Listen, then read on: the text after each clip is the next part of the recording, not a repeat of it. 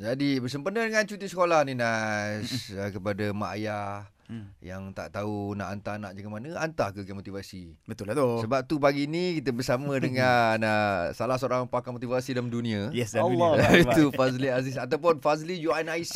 Ah, Kejap lagi pun Fazli ada ada program motivasi kan Fazli? Kat mana? Ah, sekejap lagi, sekejap lagi ada di Batang Kali. Batang Kali Ah, tu, jauh jauh. lah kali. Pukul apa? Pukul 10? 9? Ah, Lebih kurang lah? Lebih kurang dia. Lebih Ah, kurang. lah.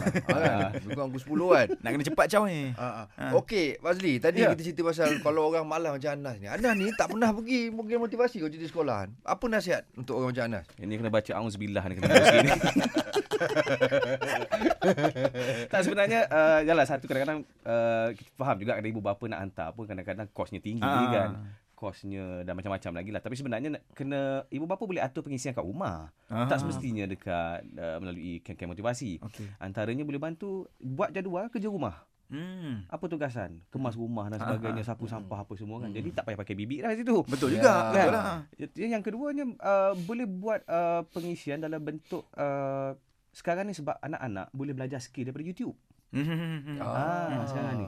Cuma kita nak kena pantau lah YouTube apa dia tengok. Betul. Betul. Sebab banyak skill-skill. Sebab anak saya sendiri pun sekarang, dia tengok YouTube boleh buat duduk cantik betul gambar. Oh, ya ke? ah. Ha, kita sendiri tak sangka. Mm-mm. Maknanya banyak skill boleh belajar daripada YouTube. Jadi, Mm. uh, boleh bagi tugasan pada anak-anak apa yang diminat. Okey.